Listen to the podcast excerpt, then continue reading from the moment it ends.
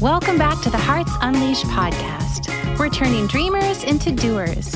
If you're ready to open your heart and take inspired action on your dreams, you are in the perfect place with wonderful people. Here's your host, dreamer, educator, and adventurer, Abigail Gazda. Hello, and welcome to the Hearts Unleashed podcast. Welcome back to the Universal Law series. I am interested in this law, and I'm really excited to share it with you. This is the law of obedience.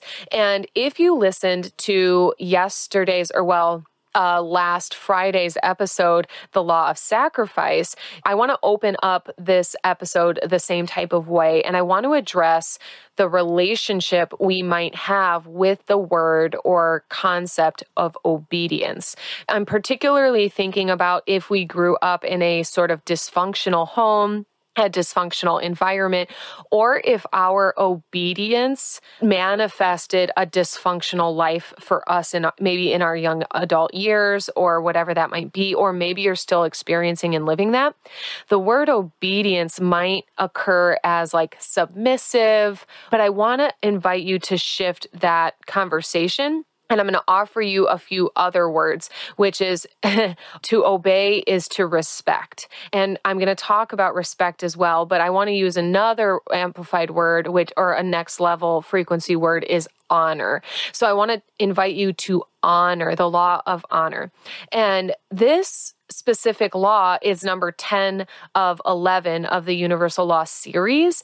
And it is telling us to obey the laws. So I, am inviting you to honor the laws. And I'm going to break these words down. This is very much a conversation of semantics, of wordsmithing. And so we will have a lot of that conversation today. But the law of obedience specifically states that to obey the laws, we can achieve great success great, right? Like I'm telling you that if you obey this thing, you will have a certain outcome.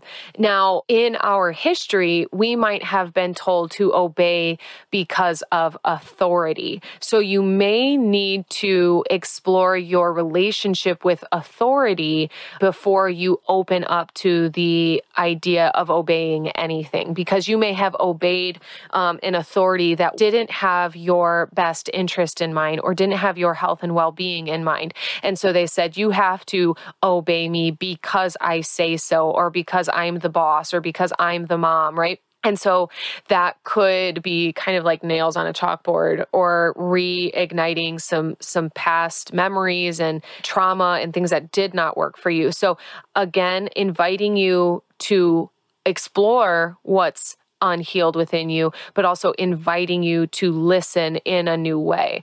And so we're going to talk, I'm going to use the word obey, but um, if you need to, you can shift that word out for honor and respect. And so, to obey these laws, we can achieve great success.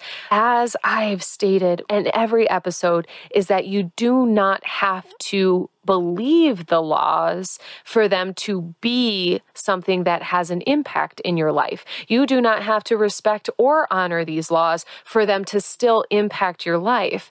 The point of honoring, obeying, and respecting them is that you can use them like tools the same way instead of using a hammer to beat yourself over the head with, you can use a hammer for what it's for and hit a nail and build a building, right? And so that that would be my best example is the you have a hammer. How are you using that hammer? to build or destroy. And so obeying the laws will naturally put us into a flow state and will remove challenges and obstacles for us along the way. Hear me out on this. That's the flow I'm talking about. If you use this, like, and let's go back to the hammer if you are using a hammer on your body, you're going to destroy your life. You're going to destroy your well being.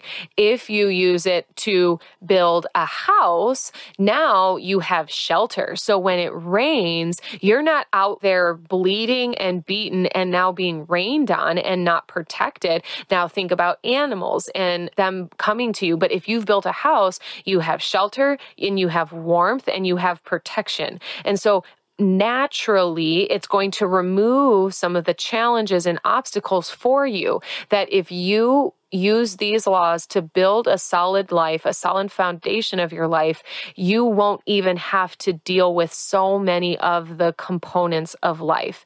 I'll give you a different example. If you use these laws to build your relationship with money and increase your finances, you do not have to deal with so many things.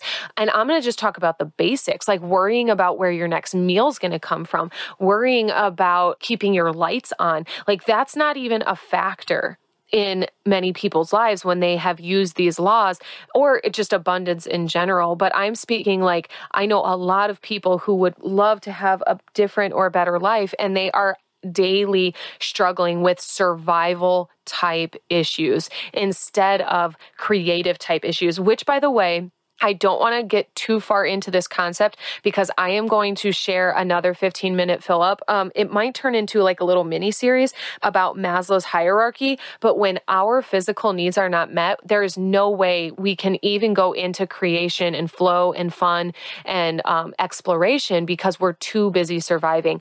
That's how these laws can help you um, get into your passion. If you're not living a passionate and inspired life, it's likely because you are still trapped in survival mode. And I just want to give you a light of hope, a word of encouragement that can end. It life doesn't have to be lived exclusively from that perspective. It can get better. You have to believe it can get better and you have to live like it can get better in order for it to get better. And then you can go about your merry way and start living your heart unleashed and fancy and free and dancing in the streets. and so I want to shift this conversation to address the word obedience again and, and then offer around respect because obedience, yes, we're talking about the laws, but I want you to think about obedience in the world and respect in the world. There is a difference between demanding respect and commanding respect. So let's just think of, uh, all of us have had teachers uh, generally, or uh, someone mentors, someone of authority in our life. And there are people that clearly demand your respect like listen to me or do what i say right? Like there's and i'm saying it aggressively because they are forcing respect. They are insisting that you respect them when really that's like the fastest way to um, repel respect is by demanding it. And so if you might be that person in someone's life where you're demanding their respect and you're just not getting it because it's such a freaking turnoff to be demanded respect and then there are these people in your life that command respect. And I mean their being, who they be, how they be is respectable. Therefore, you are respectful towards them by nature. It doesn't need to be spoken. So these are our wise old sage that sages that when they show up in our lives, we clearly pick up from them that they will contribute to our lives. We have trust in them. They honor that trust. Like it's it's it's very mutual. Like people who command respect are also usually usually very respectful. And then the ones who demand respect are usually not actually very respectful. And so it's easy to identify. And I'm sure that as I'm sharing this, you could like people, specific people are running through your mind on who those people are. But you would want to be, I would invite you to want to be someone who commands respect. What I want to say about that is, you have to respect yourself and your well being and your finances and your life and the world around you and nature. I really like to say take care of what takes care of you. So I think about having a clean car and a clean house and a clean um, office space and ke- even keeping my computer clean and taking care of my things. I don't throw my things around. I don't, especially a great example. I had a coworker once when he would get angry, he would throw his computer or he would throw his paperwork. And I just thought, you're going to damage something that belongs to you, or you're going to make a mess that you have to clean up. Like, what is that you know? And so it's and it's out of that anger or rage that we blindly just disrespect things and people and circumstances. And so i want you to just keep looking into your life about how respectful are you? And i also want to offer you if you constantly feel disrespected, This is very subconscious, but I would ask you to look where in your life you don't respect yourself, because that might just mean boundaries. Um, it might be that you talk to yourself negatively subconsciously or internally and and then other people talk to you that way when when that kind of stuff shows up in our life one let's remind ourselves hurt people hurt people. So there are plenty of times where someone comes swinging full force into your life and you're like whoa i am not whoa right?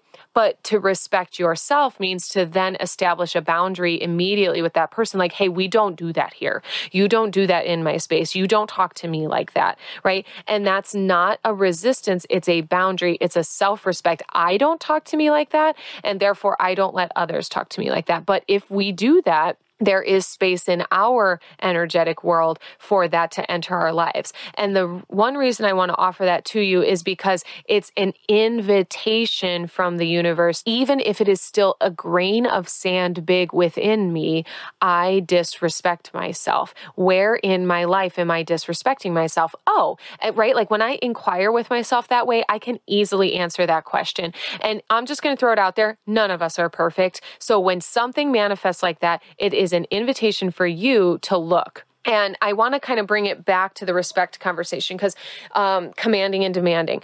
If someone commands respect, you respect them. And what I would say about that is that you honor and you follow and you allow yourself to be guided by someone like that. Now let's turn it back into this universal law is that the universal laws command respect. They do not demand respect. You do not have to respect them but they have these truths. They have they are not biased. The laws are not biased. The laws are the laws. The law of gravity is not biased right? You are just gonna hit the ground whether you believe in it or not. And we can try to defy gravity but we literally have to um, build a mechanism to defy gravity. Therefore it's not natural. So the laws naturally command respect because they they are non biased, withstanding laws that are true day in, day out, and they don't even fit inside of the measurement of day and time.